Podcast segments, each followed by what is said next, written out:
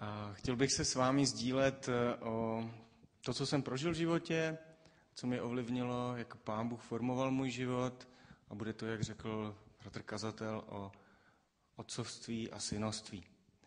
Za to, eh, že tady dneska vlastně jsem, eh, muže Husa a pán Bůh. Asi se ptáte, proč Husa, že jo? O Vánocích eh, roku 1967 moje maminka, která vyrostla v horách Beskydech, cestovala k babičce do blízkosti, která bydla v sedlištích blízko Frýdku místku. A pak eh, vezla zpátky na hory Husu v takovém koši. A protože jí zrovna nejel vlak, tak ve Frýdku místku na nádraží čekala, čekala na spoj. A kde se vzal, tu se vzal. Na scéně jejího života se objevil můj tatínek a moji maminku zbalil. Jak jsem se později dozvěděl, byl to jeden z jeho mála dnů, kdy nebyl opilý.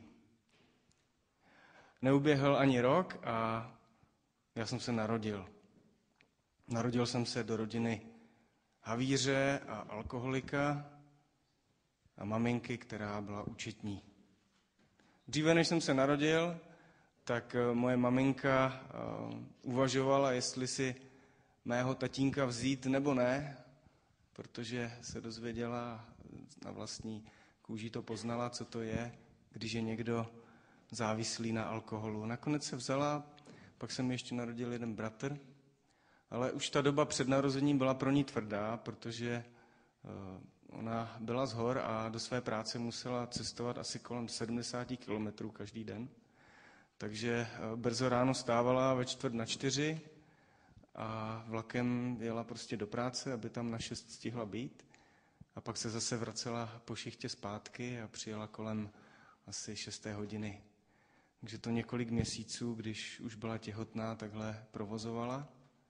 Eh, takže když jsme to potom počítali, tak já jsem se ještě nenarodil, a už jsem najezdil ve vlaku asi 14 000 kilometrů. Což se mi teď při tom cestování hodí, že jo? Nicméně člověk si klade otázku, tak táta byl havíř. Peněz měl tenkrát za totáče, za komunistů, jak šlupek. Mamka klidně mohla zůstat domů a prostě rodina by to utáhla, jenže táta většinu peněz utratil v hospodě. Nicméně já jsem přišel na svět a ty první roky života vlastně, naši se teda rozvedli, když mi byli asi čtyři, eh, ty první roky života, tak tam na tátu nemám moc dobré vzpomínky, protože táta byl pijan a často měl doma takové ty eh, párty, takže si pamatuju akorát, že když v noci jsem byl zbuzen a chtělo se mi na záchod, tak eh, mě maminka vedla z ložnice přes obývák a v tom obýváku byla taková obrovská kouřová člo, clona a protože jsem byl trošku slabší na produšky, tak jsem vždycky dostal záchvat. Pak si vzpomínám, jak eh, potom po té párty ráno jsem byl v obýváku a eh, ležela tam na pohovce nějaká eh, spoře oděná paní a naše maminka to nebyla. Pak si pamatuju, jak můj táta se asi už byl dost opilý, pokoušel moji maminku zabít, takže v ložnici, kde jsme spali s bráchou, eh, jsem viděl jejich zápas, jak eh, měl v ruce nůž. Úplně přesně až do dneška si vybavuju, jaký ten nůž byl, že měl žlutou rukojeť a protože možná proto, že byl táta opilý, tak maminka se zvládla, zvládla se mu ubránit a Nikdo z nich nevěděl, že já jsem to viděl, že jsem byl pod peřinou a že škvírečkou jsem se díval. Takže takové zážitky mám z dětství. E, možná ještě jeden zážitek, který dost ovlivnil můj život, byl ten, e, že můj táta e, si oblíbil hodně mého bratra, který je o rok a půl mladší. To byl takový jeho miláček. A já nevím, z jakého důvodu, prostě nikdo mi to nikdy nevysvětlil, jsem byl takový eh, prostě druhá třída, takový jako na, nechtěný, bych řekl. ono se to projevovalo, aspoň to, co já si pamatuju, že v tom, když jsem byl takový klučina, projevovalo se to tak, že třeba když jsme se v neděli dívali tenkrát na takový seriál, běžel pro děti, jmenovalo se to Čtyři stanku a pes, možná si to někteří z vás, z těch starší, si to pamatujou. A tam v tom filmu jednak byli čtyři chlapy, že jo, v tanku a pak tam byl ten pes, on se jmenoval Šarik a to bylo hodně o něm, o tom psovi, že jo. A děti prostě pes a zvířata, že jo, to je něco. A já jsem vždycky se na ten seriál tak strašně těšil. A když táta nebyl doma, eh, tak jsme se s bráchou dívali společně na televizi, dívali jsme se prostě na ten film a bylo to fajn. Ale když byl táta doma, tak eh, se mohl dívat akorát brácha. A mě táta prostě vyhnal z obýváku pryč. No a protože jsem byl dítě, tak mě to bolelo, začal jsem plakat, běžel jsem do kuchyně, tam jsem se schoval eh, pod stůl a tam jsem plakal. No a moje maminka, že jo, v kuchyni vařila, tak říkala, tak to zkus, zkus to ještě jednou. Tak jsem sebral všechnu takovou tu svou dětskou odvahu a šel jsem z kuchyně přes chodbu do obýváku, zaklepal jsem na dveře a škemral jsem, jestli se můžu dívat na čtyři stanku a pes. No ale táta mi seřval a vyhodil. Takže jsem zase běžel zpátky do kuchyně a tam pod stolem plakal. No a tohle se stávalo často, aspoň jak mi vyprávěla moje maminka, že jsem pod tím stolem byl hodněkrát. Už někdy tam, když jsem takový maličký kluk, tak už tam někdy prostě ten zlý do mě implantoval takovou tu zlou myšlenku, že, že přízeň otce je velmi vrtkavá a že prostě musím o ní škemrat a musím si ji zasloužit.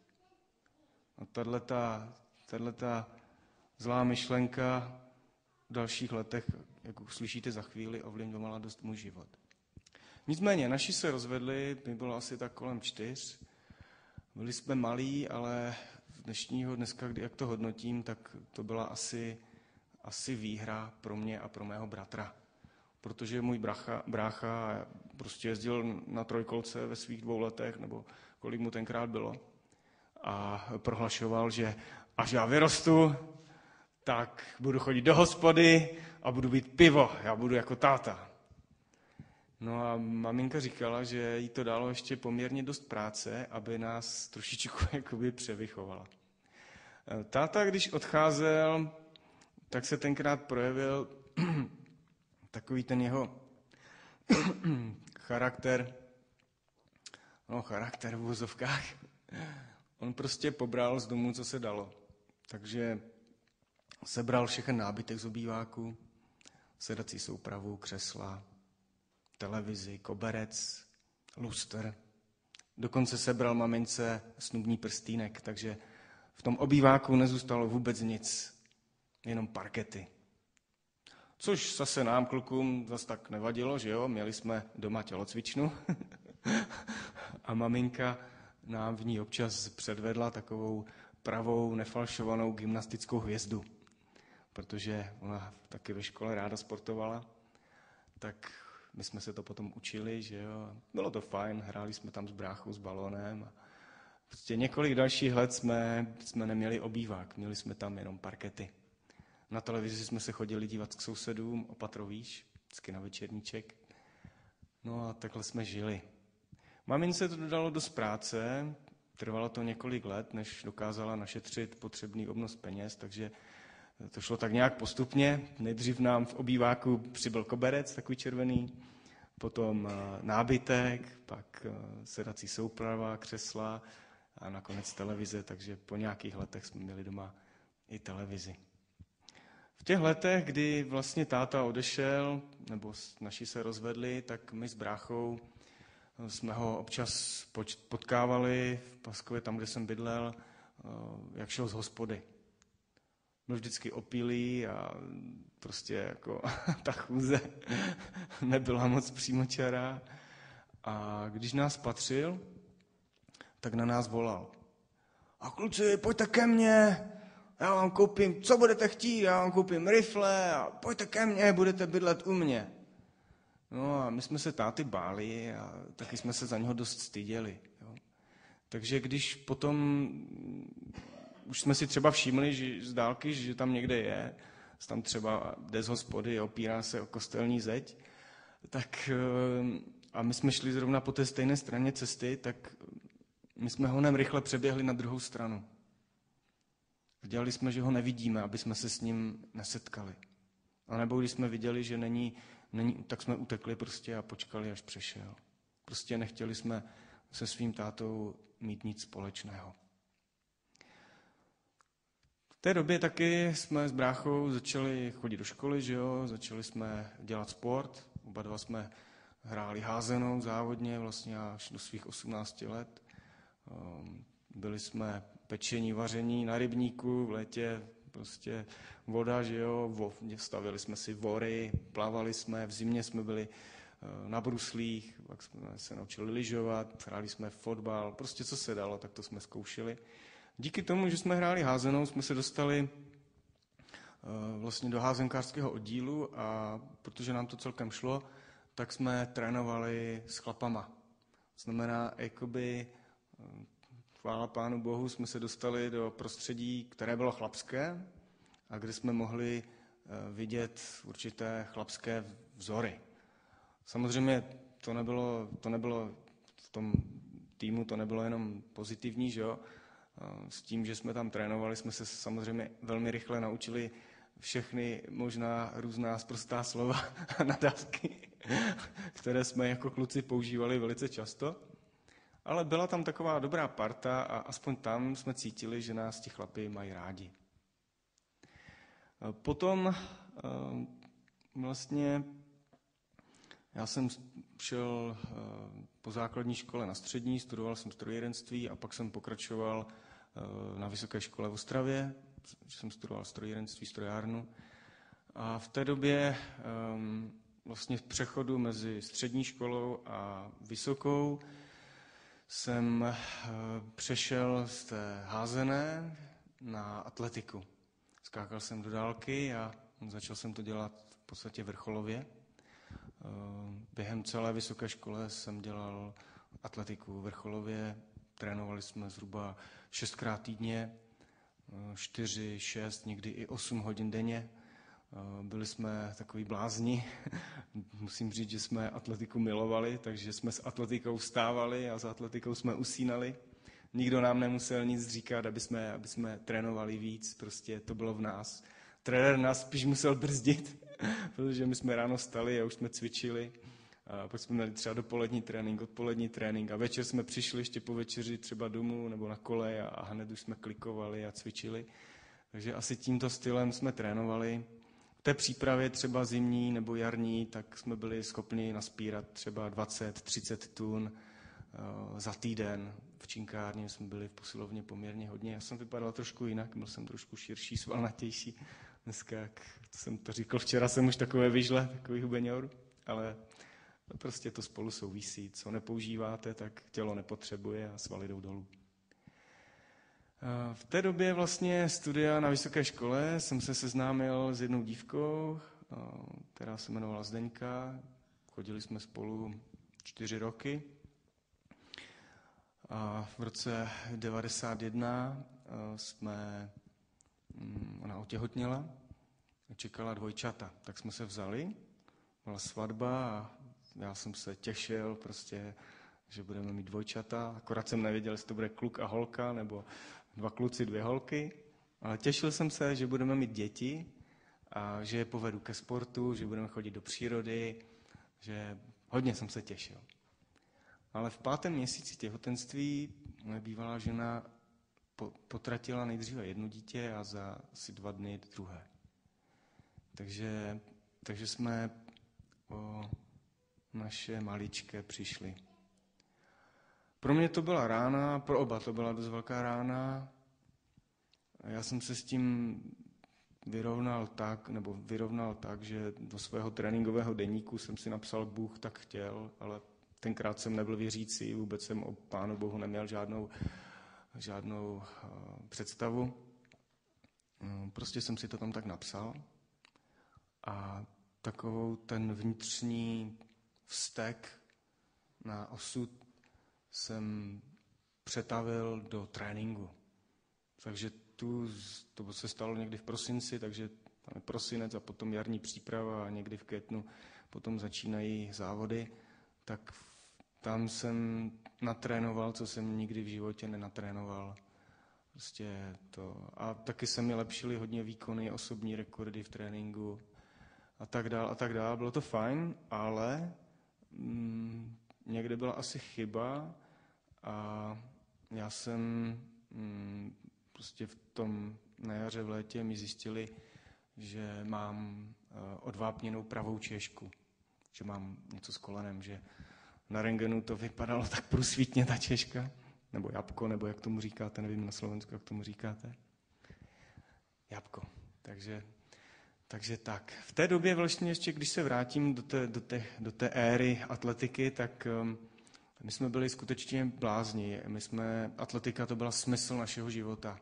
To bylo, pro co jsme žili um, a protože jsme chtěli to dělat co nejlépe. Chtěli jsme se dostat na olympiádu, tak jsme trénovali hodně a pak jsme byli třeba často zranění. No a když jsme šli po příčinách, tak jsme třeba zjistili, že, že naše strava není úplně košer. My jsme byli zvyklí třeba mít 20 deka šunky na snídani, eh, maso na oběd, na večeři a tak dál. A pak najednou přišly záněty a když jsme šli na krev doktorovi, tak si pamatuju, jak mi sportovní doktor říkal, vzal mi krev, pak si mě zavolal jako s výsledkama, jsem přišel za ním a říkal, hele, dělej se sebou něco, ty, ty máš krev jak důchodce.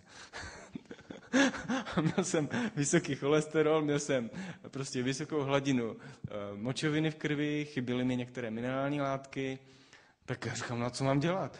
No, musíš, co jíš a tak dál. No a tak mě trošku nasměroval, že teda uh, nějaké, jenom to, ty margariny, to ne máslo a tak dál. A my jsme potom sami hledali, takže jsme se dostali vlastně do toho stádia, že jsme se začali zabývat zdravou výživou a v podstatě jsme postupně na to takhle přicházeli. To samé se dělo v oblasti třeba takové té, řekněme, duševní a tělesné relaxace. Učili jsme se, vlastně tenkrát začínal stretching, protahování, my jsme se dostali k józe, Eh, protože jsme byli zraněni, tak jsme hledali třeba ten způsob rychle, rychlého uzdravení. Dostali jsme se k léčivým rostlinám, dostali jsme se k léčitelům, dostali jsme se dokonce i trošku k magii, protože to všechno nám určitým způsobem mohlo pomoct k tomu, abychom byli zdraví, aby jsme mohli hodně trénovat, aby jsme měli co nejlepší výkony, aby jsme mohli být mistři světa, řekněme. V té naší skupině eh, vlastně mm, tenkrát byl tam i Robert Změlík, možná ho někteří znáte. V roce 1990 byl to desetibojář, v roce 1992 se na tu olympiádu skutečně dostal a vyhráli. Bylo to v Barceloně a tenkrát jsme byli ještě Česká republika a Slovensko. Jsme byli Československo. Takže to byly takové ty roky, kdy, kdy člověk um, trénoval, Taky samozřejmě jsem chodil do školy, studoval. Celkem mi to šlo, i když mé srdce nebylo ve škole, ale na stadioně. Což dneska si člověk říká, tak fajn, tak tolik úsilí jsem věnoval tomu, abych se naučil, jak co nejlépe skákat do písku. Člověk si potom řekne, no pro život to zrovna není moc potřebné, ale aspoň jsem se naučil bojovat a překonávat překážky a to se v životě hodí. Když teda, když se vrátím do té doby, když mi našli tu, když, nám, když jsme ztratili ty dvojčata, když mi potom jsem to dal do tréninku, to úsilí, pak mi objevili, že mám odvápněnou češku, tak já jsem zrovna ten rok končil. Měl jsem státnice a měl jsem jít na vojnu. Tenkrát to bylo ještě povinné. A tak jsem se rozhodl, že kvůli tomu zranění nebo té odvápněné češce, že nepůjdu na sportovní vojnu, ale že půjdu na obyčejnou. Já jsem byl ještě poslední absolvent eh, vojenské katedry na vysoké škole, takže, eh, takže jsem byl jako apsík. A my jsme měli, tenkrát to dost zkracovali, takže jsme měli jít na vojnu eh, na devět měsíců. Tak já jsem teda odešel na vojnu a tam ze začátku to byl, jak se říká, záděr, obden ve službě, ale to trvalo tak možná dva měsíce a bylo to se chodíš v říjnu, že jo, říjen, listopad a pak ještě prosinec, tak někdy bylo už potom dost zima. No a pamatuju si, že potom jsem měl jednou službu a byl jsem dozorčí věznice. Jo. Měl jsem na starosti vězně. Samozřejmě vězni byli moji kamarádi, takže když tam byli, eh, jak se říká, po vojenský gumáci, prostě ti vojáci z povolání, tak všechno, prostě oni byli zavření, že jo, jsem podával hlášení, tenkrát už ne soudruhu, soudruhu, ale pane, soudruhu kapitáne, ale pane kapitáne, už se to změnilo, že jo, po revoluci. A když odešli prostě ti vojáci z povolání, tak my jsme otevřeli prostě vězení a hrali jsme spolu karty a povídali si o všem možném a bylo to celkem fajn. A tam tenkrát v tom vězení jednou večer e, jsem dostal takové dvě zvláštní myšlenky, za kterými si myslím, že stojí sám Pán Bůh. A napadlo mě, a ta první myšlenka byla, že jsem si říkal, no je-li Pán Bůh, a já v té době jsem, jako, protože jsem se dostal k té joze a k léčitelům a viděl jsem virgulky a předpovídání budoucnosti a takové ty energie a, a trošku k magii jsem se dostal, tak já, já jsem jako už věděl nebo tušil, že něco je nad námi, že něco prostě existuje, že tenhle svět, že to není jenom tak. A tak mi napadla myšlenka, no je-li pán Bůh, tak o něm musí být někde napsáno. Prostě byl tam nějaký takový ten předpoklad, že Bůh o sobě by měl dát vědět, když je Bůh. Jo? Takže je-li Bůh, tak musí o něm někde být napsáno. To byla první myšlenka. A pak přišla druhá. A ta druhá, jsem si řekl, aha, tak to bude asi v Bibli. Ale já jsem tenkrát jako Bibli v životě nedržel v ruce, ani jsem ji snad ani neviděl, jenom jsem věděl, že to je nějaká tlustá kniha. Tak druhá myšlenka byla, aha, to bude asi v Bibli. A pak jsem si řekl tak sám sobě, tak fajn, tak zítra půjdu po, po službě a půjdu do města a koupím si Bibli. To jsem přijal jako své rozhodnutí. Druhý den ráno jsem šel na snídani a tak jsem to říkal jako klukům, že jo, a psíkům a kámošům, co tam byli. A hele, kluci, dneska odpoledne si jdu koupit do města Bibli. A oni, haha, tak ty si koupit Bibli, jo? A začali se smát. Ale byl tam jeden kluk a on byl věřící a on mi říká, ty chceš Bibli? A já říkám, jo, já bych si rád koupil Bibli. A on říká, já tady jednu mám. A já ti můžu prodat. A já říkám, fakt? A za kolik? A on říká, tak za stovku. A já jsem si říkal, no ty stovku, ta Bible to bude určitě tlustá kniha, to bude stát víc než stovku. Dobře, beru. Tak jsme si plácli a během asi 15 minut, protože zrovna už byl konec snídaně, on mi tu Bibli přinesl do vězení. Je to tahle ta Bible, ona už dneska dost, ona už je několikrát zpravovaná, ona je takový, takový už salátové vydání, už je to přece jenom dlouho. V podstatě asi 16 let, 17. A on mi ji přinesl do vězení. A já jsem mi otevřel, začal jsem mi číst a stal se ze mě věřící. Já už předtím jsem třeba četl ty různé knihy o józe, o magii a vždycky jsem tak jako si je kupoval s takovou tou tohou, že se, že se dozvím něco. Něco jsem hledal. A vždycky jsem četl, ale většin, nikdy jsem to, myslím, nedočetl do konce. Vždycky jsem jakoby zjistil, že tohle to není ono. Ale pak, když se mi dostala do rukou ta, tato vzácná kniha, tak já jsem okamžitě věděl, že to je ono. Já jsem tam začal číst vlastně o stvoření, o Adamovi a Evě, o prvním hříchu, o Kainovi a Abelovi. A dokonce mě to chytlo tak, že večer, když jsme byli s klukama na pokoji, tak uh, místo večerních pohádek já jsem jim četl z Bible. A oni poslouchali a bylo to takové zvláštní. Takže během své vojenské služby jsem uvěřil Pánu Bohu a stal se ze mě eh, věřící. Byla to hodně dramatická změna v mém životě a já jsem ze začátku vůbec nevěděl, jak mám k Pánu Bohu jako přistupovat, že jo? Protože mi to nikdo neučil, nikdo mi to neříka, neřekl. A tak jsem nejdříve vlastně na té vojně, tak jsem si říkal, no asi bych se měl začat, začít modlit.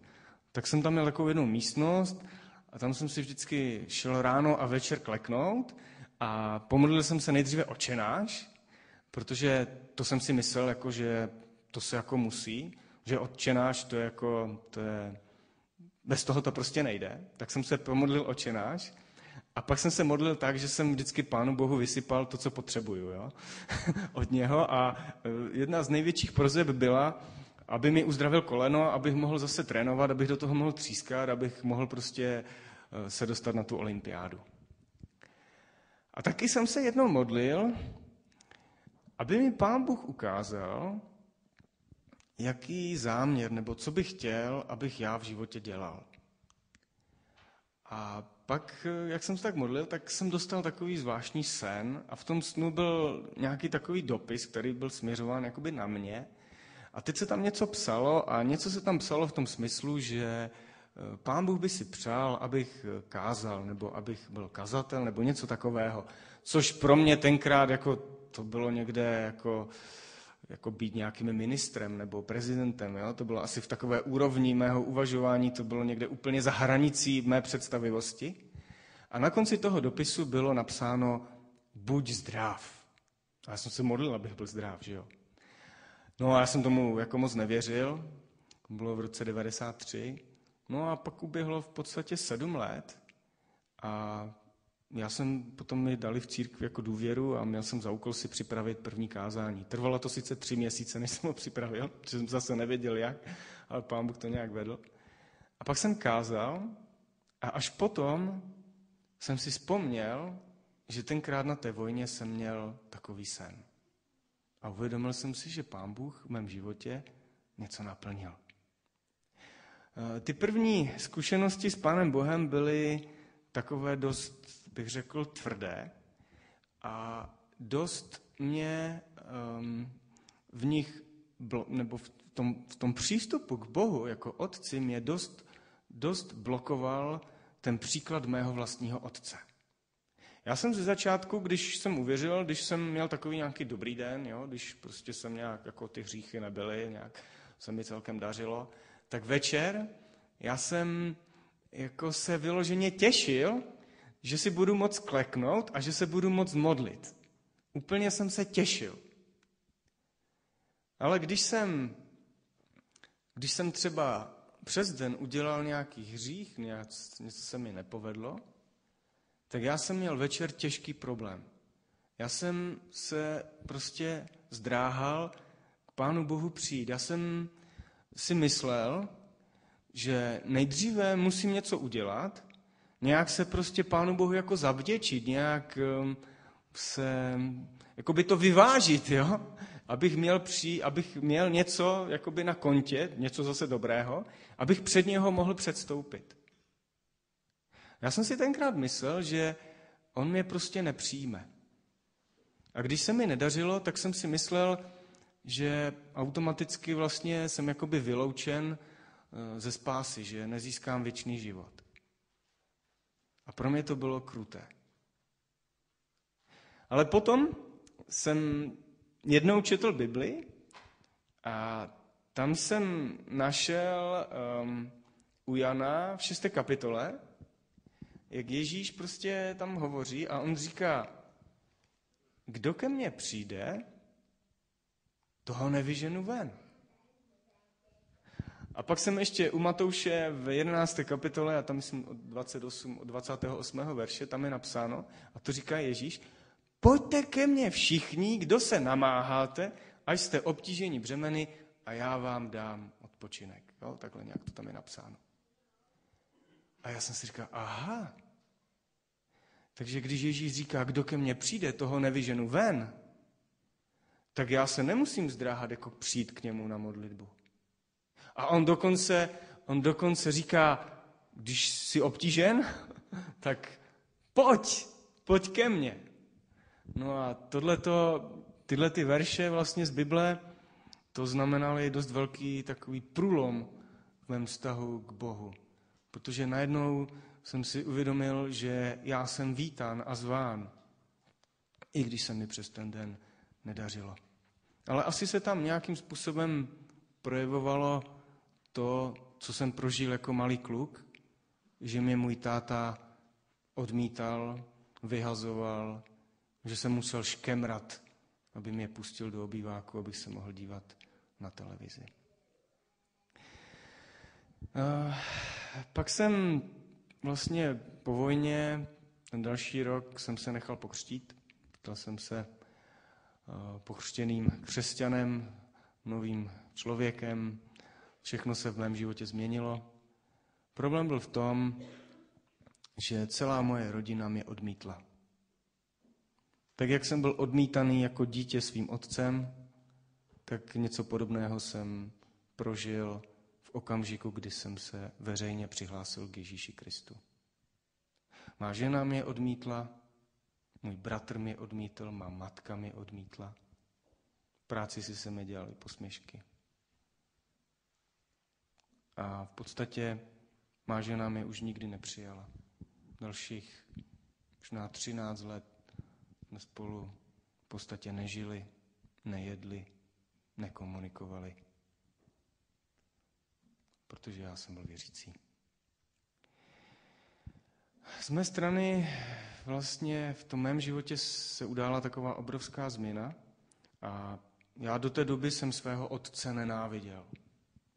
Já jsem ho nenáviděl, já jsem se za něho styděl, já jsem s ním nechtěl mít nic společného. Ale když jsem uvěřil, tak pán Bůh mě vedl tak, že mě vedl k tomu, abych ho vyhledal a abych s ním začal budovat vztah. Ale ze začátku táta tenkrát už, on se zrovna vrátil z vězení, bydlel u mojí prababičky, u jeho babičky, nechoval se k ní vůbec dobře, on ní nadával, on chtěl, aby ona zemřela, aby už tady nebyla. Když neměl na chlast, tak eh, i kradl peníze. Kradl i uhlí a pak to prodával kumpánům, aby měl za co na cigára na alkohol.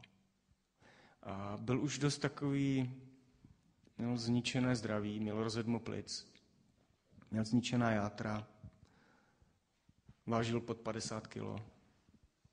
A já, když jsem s ním šel na veřejnosti, tak um, jsem se za svého tátu styděl.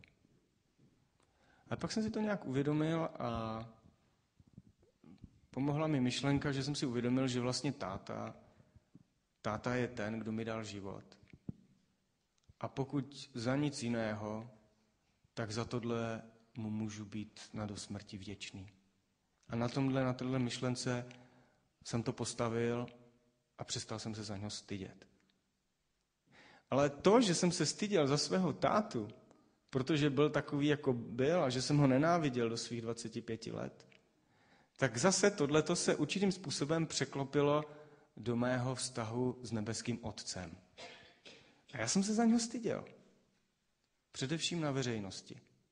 Asi pamatuju, možná to znáte, když věřící člověk eh, jde na oběd do závodní kantýny, tak eh, věřící se před jídlem modlí, že jo? A já jsem s tím měl těžký problém. Já jsem vždycky tak sklopil hlavu, tak na dvě sekundy. Něco jsem si zamumlal pro sebe a pak jsem začal jíst. Ale mě to, mě to trápilo, já jsem vevnitř neměl pokoj. Já jsem věděl, že to je špatně. Pak jsem si uvědomil, že nemůžu být pořád otrokem očí druhých lidí, kteří se zrovna v tu chvíli na mě dívají a nejsou to věřící. A tak jsem s tím zápasil a nakonec jsem si uvědomil to samé, co jsem si uvědomil u svého táty. Že náš nebeský otec, že nám dává život. A že on je vlastně pán a král vesmíru, že on všechno stvořil. Že on dává život všemu, co je. A že se za něho vůbec nemusím stydět. A tak jsem se za svého Otce v nebi přestal stydět na veřejnosti. Potom vlastně jsem prožíval taková těžká léta, především doma. To odmítnutí hodně bolelo. Je to asi jako když člověk eh, postupně roste v poznání Pána Ježíše Krista, postupně roste v poznání, o čem ten život vlastně je, Eh, chápe taky to, že člověk byl vytvořen k tomu, aby, aby měl vztah, aby měl vztahy, aby měl vztah s Bohem, aby měl vztah, jeden z nejužších vztahů se svým partnerem, aby měl vztahy s ostatními lidmi. A já jsem jako byl a jsem vztahový člověk a asi to nejtěžší pro mě bylo to, tohleto vědět a nemít možnost ten vztah s tím nejbližším člověkem, což byla moje manželka tenkrát, praktikovat. A to bylo hodně, hodně těžké, to mě hodně, hodně bolelo. Roky běžely a doma se nic nelepšilo, naopak se to zhoršovalo. Eh, já jsem potom investoval čas eh, do toho, že jsem nějakým způsobem se věnoval dětem, Pathfinderu, pak jsem začal studovat dálkově teologii, pak jsem měl takové období, že jsem se zbláznil, teda ne, ne úplně, ale studoval jsem angličtinu, takže v určitém období jsem se naučil anglicky. Um, no a takhle to šlo pořád až do roku 2005, kdy, nebo do, do roku 2002, v tom roce umřela moje babič, prababička, tátová babička a táta eh, neměl kde bydlet, protože ten barák, ve kterém bydlel, patřil jeho bráchovi. Táta se dostal, dostal se na hotelák. Hotelák to je, jako u nás tam Permon, Frídek Místek per hotel, hotelový dům Permon, možná, nevím, jestli to někdo, asi nikdo nezná. Je to taková 12 nebo 13 patrová budova, je to prostředí, um, trošku bych řekl, taková, taková sociální džungle. Buď tam bydlí lidé, kteří mají nějaké přechodné zaměstnání a prostě potřebují jenom kvůli zaměstnání tam přespat, tak tam spí, ale většinou tam jsou lidé, kteří prostě, já nevím, propili dům nebo um, nějakým způsobem byli tak sociálně slabší, lidé na alkoholu, děvky, a tak dál. A tam se dostal můj táta. A táta, um, on byl takový hodně kamarádský, tak, um, tak se hned začal kamarádi s lidma. No a uh, samozřejmě kámoši, OK, půjč nám nějaké peníze, tak popučoval peníze a pak zjistil, že on sice půjčuje, ale zpátky se mu to nevrací. Nebo řekl, nebo třeba mu řekli, že uděláme jako dohromady jídlo, že to se vyplatí, že to je lepší vařit pro víc lidí než pro jednoho. Tak táta nakupoval potraviny a, vařili spolu, ale většinu toho snědli kumpáni. A postupem času, jak táta byl e, na tom hotelovém domě, tak e, se začalo měnit jeho myšlení. Já jsem za ním chodil, navštěvoval jsem ho, vždycky jsem mu říkal, že ho mám rád. A on najednou jakoby začal vidět ten svůj život reálně. On třeba, mm, třeba to začalo tak, že poslouchal rádio a tam byla nějaká písnička a teď on mi říká, můj táta, který pořád byl prostě pářby, ženy, on byl třikrát ženatý, měl x žen, prostě, no, škoda mluvit, ve vězení byl. Tak on mi říká, hele, mm, už jsi někdy uvažoval nad slovy této písně? jsem si říkal, tyjo, co, co se děje? Jako, jako tátu, aby napadlo, že by se zaposlouchal doslov nějaké písně? A pak mi jednou říká, víš Kamil, já jsem si vždycky myslel, že můj život mi zničili ti ostatní. Ale dneska já vím, že si za to všechno můžu sám. Což v jeho životě byl neuvěřitelný posun on najednou začal poznávat pravdu o sobě samém. A protože to poznání bylo velmi těžké a velmi bolestivé, tak on to někdy, on mi říká, že to nedokáže unést. On začal uvažovat o sebevraždě. On mi říká, víš, jako mám zničené zdraví a tak dále. To nemá smysl tady, já to skončím tady. Bydlím ve 12. patře, stačí skočit dolů. A když to takhle říkal, tak já jsem mu říkal, hele tati, to nemůžeš udělat. Ty prostě si život nedal a nemáš právo si život zase vzít. A kdyby tě nikdo neměl rád, tak si pamatuj, že já tě mám rád. Že já tě mám rád a mám tě rád hodně. A pak jsem ho objal. No a potom jsem zase jednou přišel a můj táta mi vyprávěl, že se rozhodl to skončit. A že vyšel na balkon a začal přelízat zábradlí v tom 12. patře. Přehodil si nohu přes to zábradlí a uvažoval, že teda skočí, ale teď, jak se díval dolů, tak si všiml, že má na noze, že má na noze pantofly, že má pantofle jako papuče. A tak ho napadla taková prostě myšlenka, že říkal, ty jo, a kdo to tam ty pantofle po mně bude sbírat dole? Tak tu nohu přehodil zase zpátky, otočil se, dělal dva kroky do pokoje, vyzul, vyzul si ty pantofle a šel zpátky na, eh, na, ten, na ten balkon a eh, tam, eh, když už se rozhodoval, že by skočil, tak si najednou vzpomněl na to, že jsem mu říkal, že ho mám rád. A tomu zabránil skočit. Když mi to vyprávěl, tak jsem, tak jsem měl slzy v očích a uvědomoval jsem si, že někdy stačí tak málo, aby člověk zůstal nebo nezůstal naživu. Táta dělal velké kroky v myšlení, ale nedokázal už jakoby to praktikovat, neměl sílu změnit třeba to pití, kouření, trošku zlepšit stravu, omluvit se těm, kterým ublížil v životě. Ale dělal velké kroky, ale jeho zdraví bylo velmi oslabené.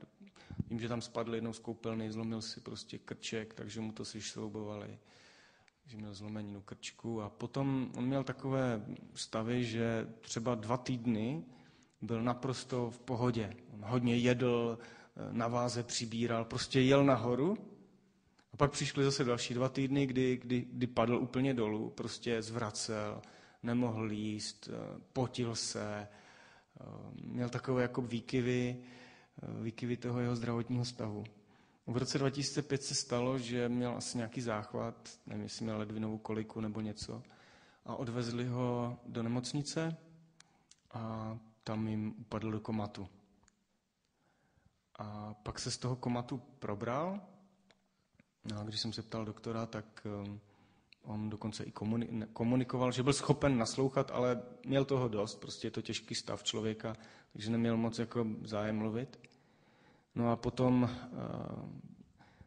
nějakým způsobem z noci z 25. na 26. září, no septembra 2005 musel halo srdce. Oni se ho snažili uh, koby oživit, ale už se jim to nepodařilo a můj táta v tu noc uh, ve věku 56, nedožitých 57 let zemřel. Měl zničené plíce z kouření, rozedmu plic, měl zničené rátra z pití, měl cirhozu jater, měl zničené ledviny, měl poškozený mozek, selhalo mu srdce. Doktor mi volal ráno, v pondělí, tak jsem v práci hned všechno zabalil. Jel jsem do nemocnice. Ptal se mi, jestli ho chci vidět tak jsem říkal, že ne, protože jsem si chtěl uchovat vzpomínku na tátu tak, jak jsem ho znal. Nechtěl jsem, aby ten poslední obraz byl jeho mrtvá tvář. A ptal se, jestli si vezmu jeho věci, tak jsem říkal, že jo. Byla to taková jedna taška, jakou mají Větnamci, si to znáte. To bylo jeho oblečení, které tam měl. Tak jsem to vzal a když jsem vyšel potom ven, když jsem byl doma, tak jsem jel kolem popelnice a protože můj žal byl tak veliký, tak jsem prostě otevřel popelnici a teď jsem tam s tím prásknul. Jsem věděl, že stejně mi to k ničemu nebude a nějak to jitřilo můj ránu. Pak mi volali na ubytovnu, tam, kde bydlel na tom hoteláku, věci, které tam měl. Měl tam pár věcí, měl tam malou televizi, tu jsem dal paní uklízečce, která která se o něho moc pěkně starala, o které hodně pěkně mluvil. No a zbytek jsem řekl, ať si to rozeberou kluci, jako co s ním tam, co byli jeho kámoši. Jednu jedinou věc jsem si nechal. Zrovna ten rok jsme byli poprvé na misijní cestě v Ugandě a já jsem tátovi přivezl takového malého nosorožce, takovou vyřezávanou sošku, takovou na památku. Tak ta tam zůstala, tak tu jsem si odnesl a co mám na svém pracovním stole, je to památka na mého tátu.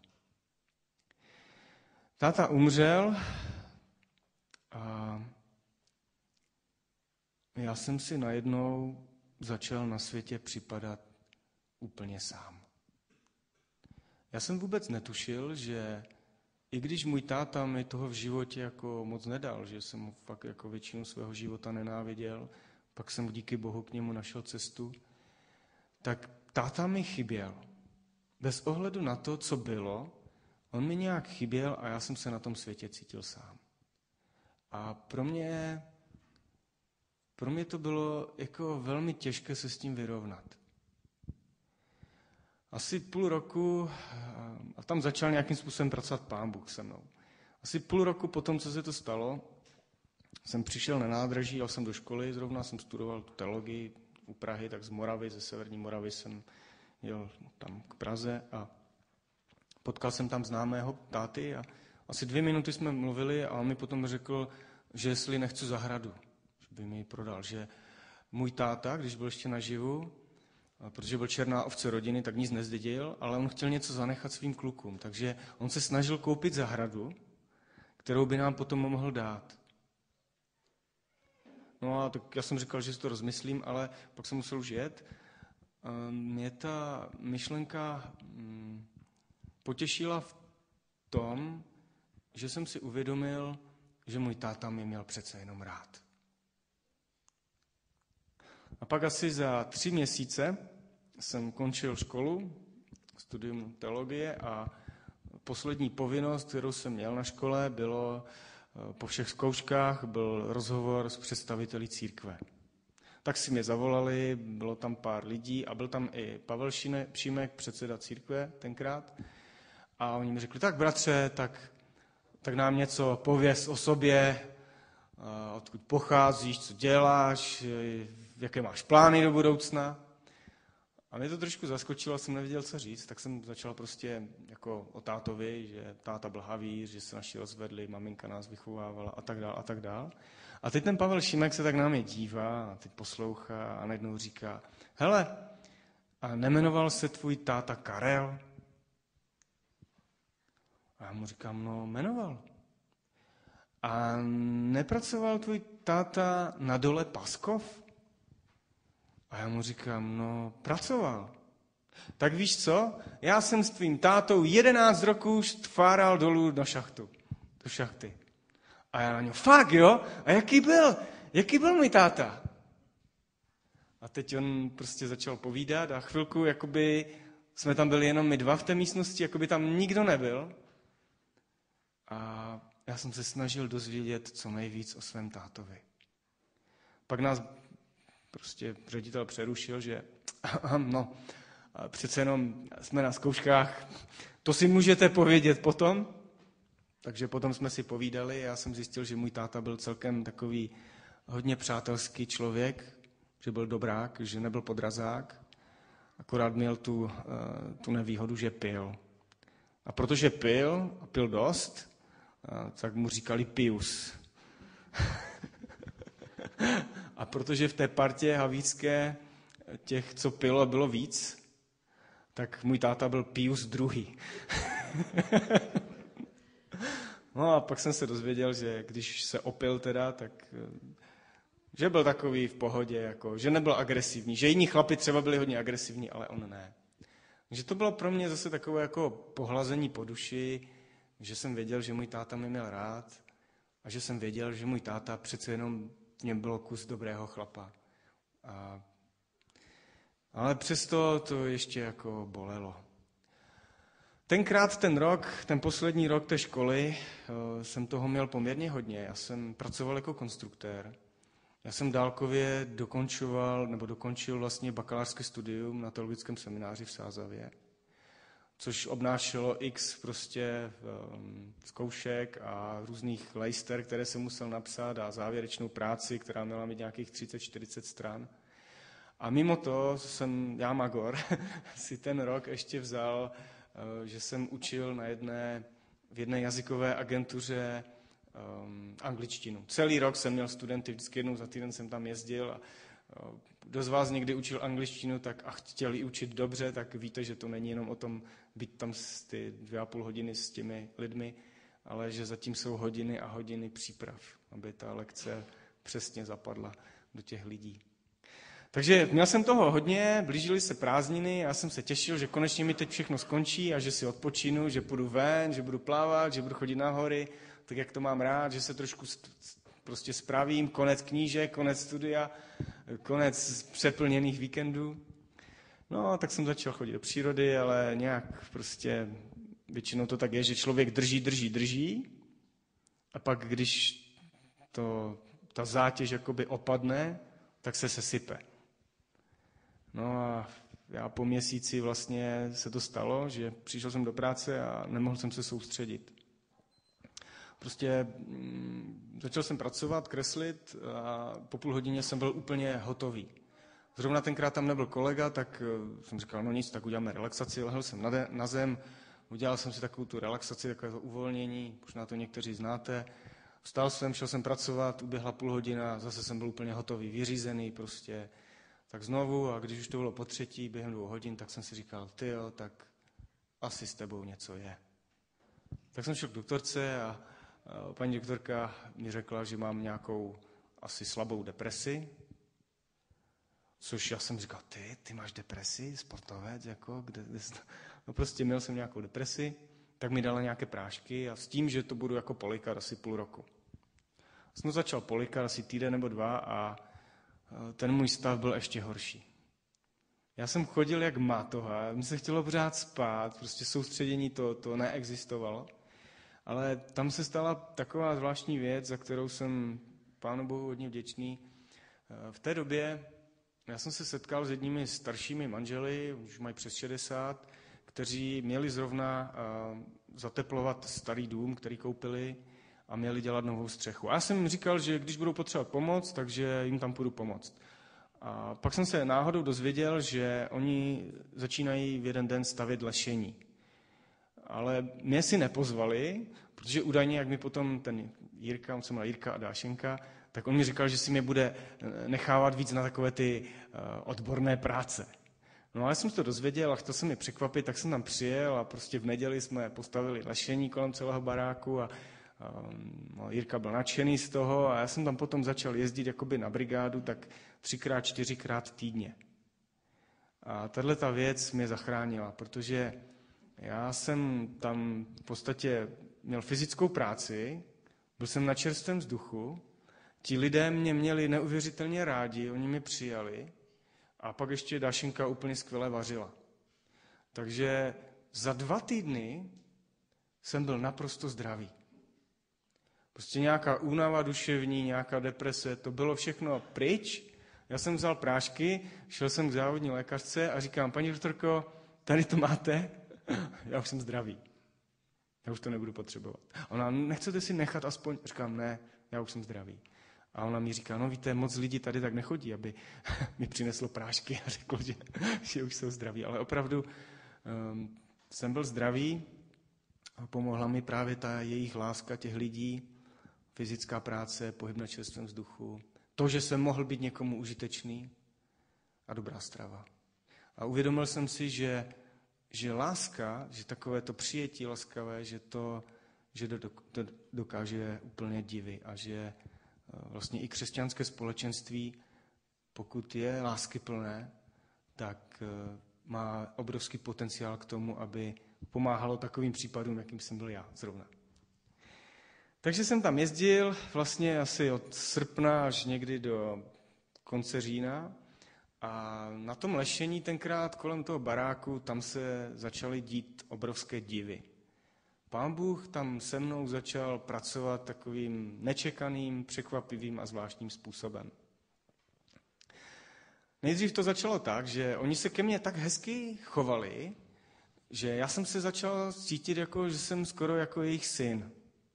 A tak když jsme byli jednou na lešení a něco jsme spravovali na střeše, myslím, že jsme ji zrovna strhávali, tam měli Eternit, tak eh, tam byla ta žena, ona se jmenovala Dášenka, Dáša, Dášenka a jí říkám, ty Dášenko, prosím tě, a myslíš si, že existuje něco jako, jako adopce naopak?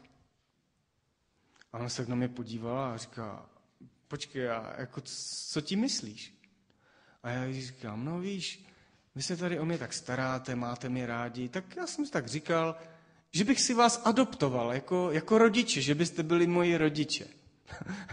A ona se tak zasmála a říká, aha, takže to bys byl jako takový náš synek, jo? A říkám, no tak nějak.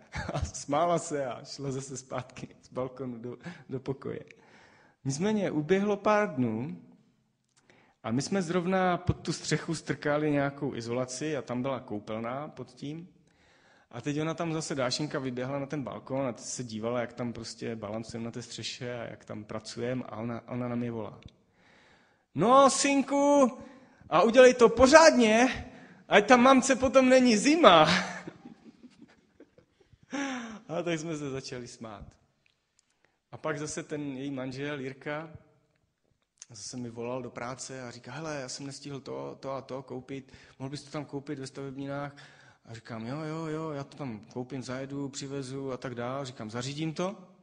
A ke konci toho telefonátu on mi říká, no víš, ty jsi takový náš synek, ty jsi takový můj synek. takhle to řekl, jo. Tak eh, takhle nějak jsem se stal eh, synkem, jako získal jsem rodiče, druhé rodiče, že jo. A, eh, ale to nebylo všechno, že jo. Pak to začalo nabírat na zajímavosti. Jednou přijel jejich zeď a Dašenka mu dávala bednu jablek, jo. A já jsem tam zrovna lezl na lešení a tak eh, jsem se tam nějak tak nachomejtnul a, a ona mi říká, chceš taky? Však jako synek máš nárok. A já, mě to překvapilo. Jsem říkal, ne, ne, ne, my nějaké jabka doma máme. A, a honem jsem lezl rychle nahoru na, eh, na lešení. A pak jsem o tom tak jako přemýšlel a říkal jsem si, aha, takže rodiče obdarovávají své děti. No a pak jsem četl Bibli doma a večer jsem četl, že eh, tam je napsáno u Matouše, vlastně v Evangelii, že proste a bude vám dáno. Hledejte, naleznete, tlučte, bude vám otevřeno. A pak je napsáno, což je mezi vámi otec, který by dal synu hada, když ho prosí o chléb. A, a tak dál. Eh, jestliže vy jste zlí a umíte svým dětem dávat dobré dary, což teprve váš nebeský otec. Nedá on dobré těm, kdo ho prosí? A tak jsem si uvědomil, jo, tohle to funguje. Rodiče dávají svým dětem dobré dary a otec Bůh je ten nejlepší rodič. Takže to byl takový takový trošku někdy se, to trvá dlouho, než se člověku v hlavě rozsvítí. Pak zase při jiné příležitosti, tam, protože tam se střídali na té stavbě plno dobrovolníků, takže my jsme tam poznávali různé lidi a jeden tam byl zase takový kluk, nebo starší, no už starší než já. A on se ptal Jirky, Jirko, a co s tím barákem budeš dělat? A on mu říká, no, no tak já to pospravuju, a pak to zdědí děcka a ať si s tím dělají, co chtějí. A já jsem u toho, u toho byl. A teď si představte, že já už jsem jako byl v té roli toho syna, jo? Takže mi tam jako zableskla myšlenka, že bych něco taky mohl zdědit. a to jsem hned zavrh, že takhle asi fungovat nebude. a pak jsem šel domů a doma vlastně hned v následujících dnech jsem četl Bibli a v Biblii u Galackým v třetí kapitole, eh, tam je napsáno, že, že skrze víru jsme syny božími. Že jsme potomstvem Abrahamovým a dědicové toho, co Bůh slíbil.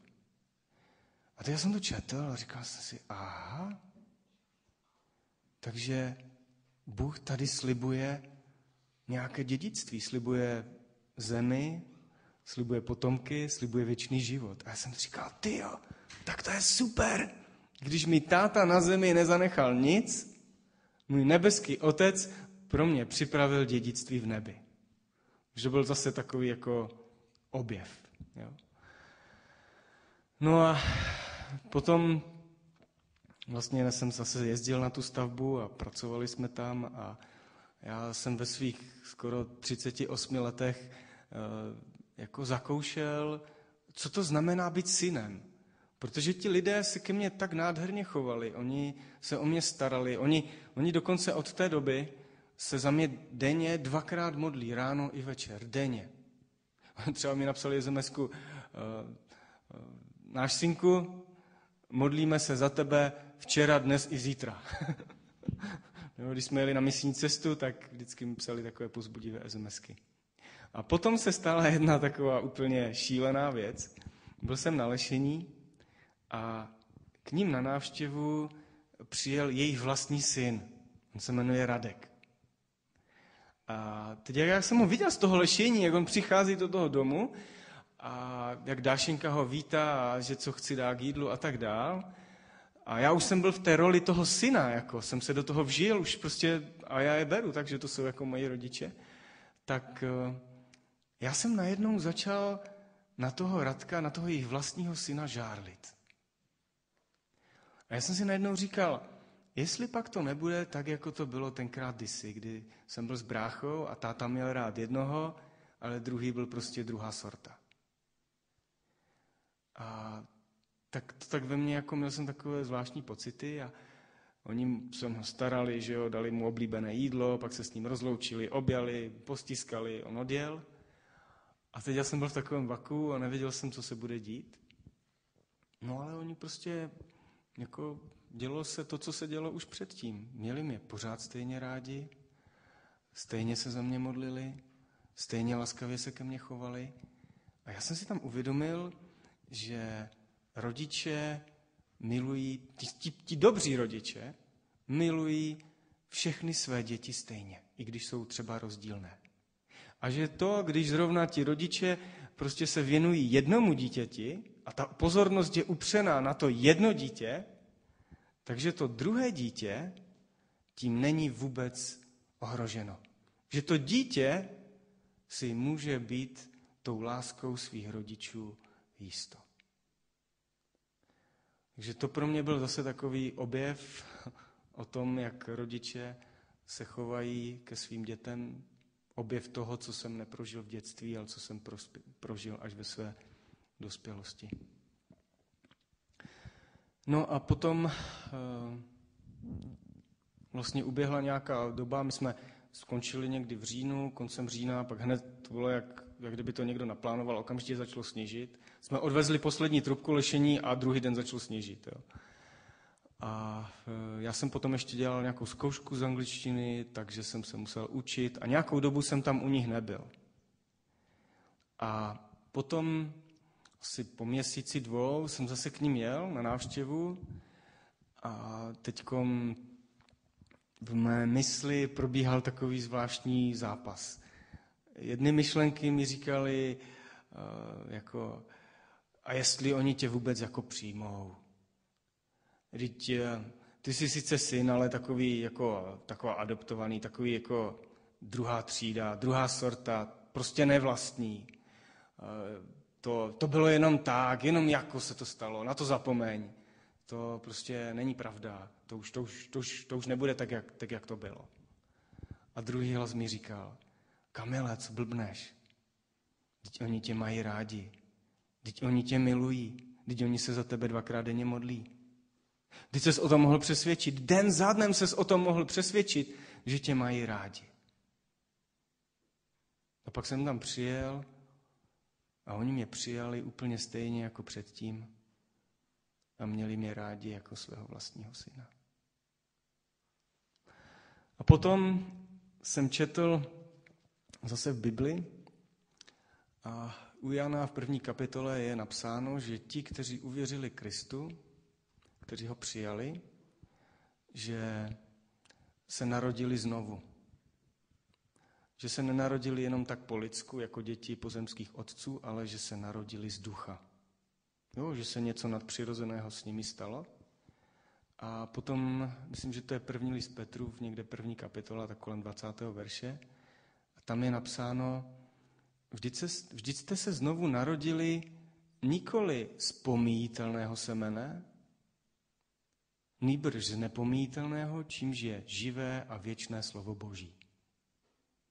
A tam najednou já jsem si uvědomil, že já vlastně nejsem adoptovaný, ale že jsem vlastní. Že jsem se narodil z toho božího semene nepomítelného.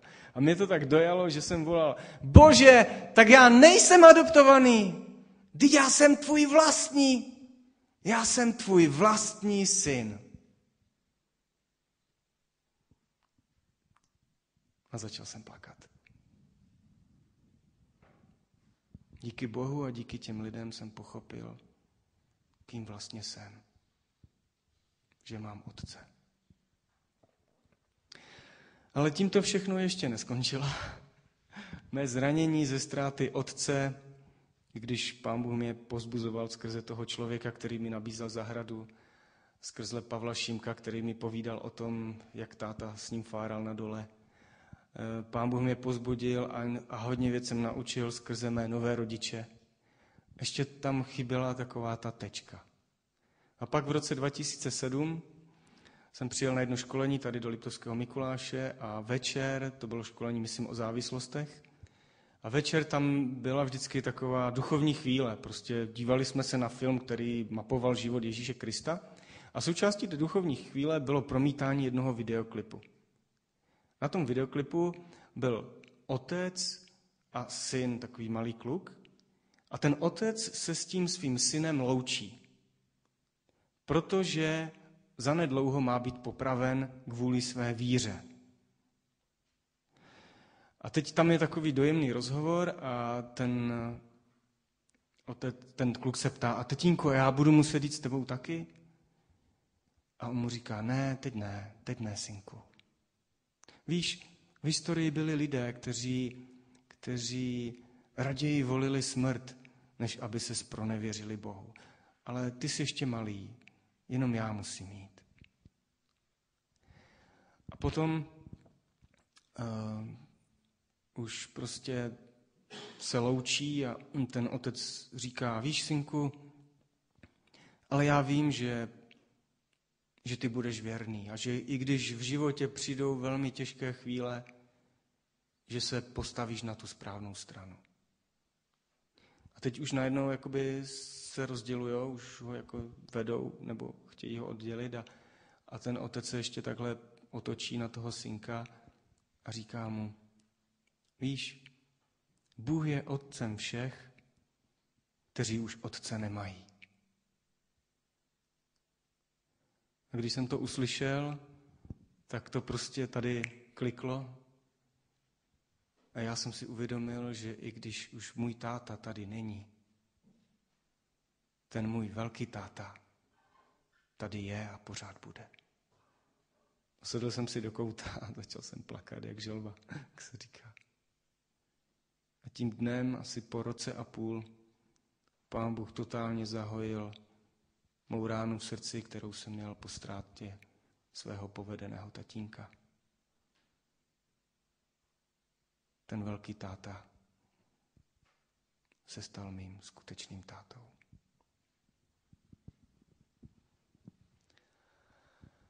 Tak, to je příběh. Samozřejmě to se stalo v roce 2007, uběhly tři roky, ale to už je zase jiný příběh.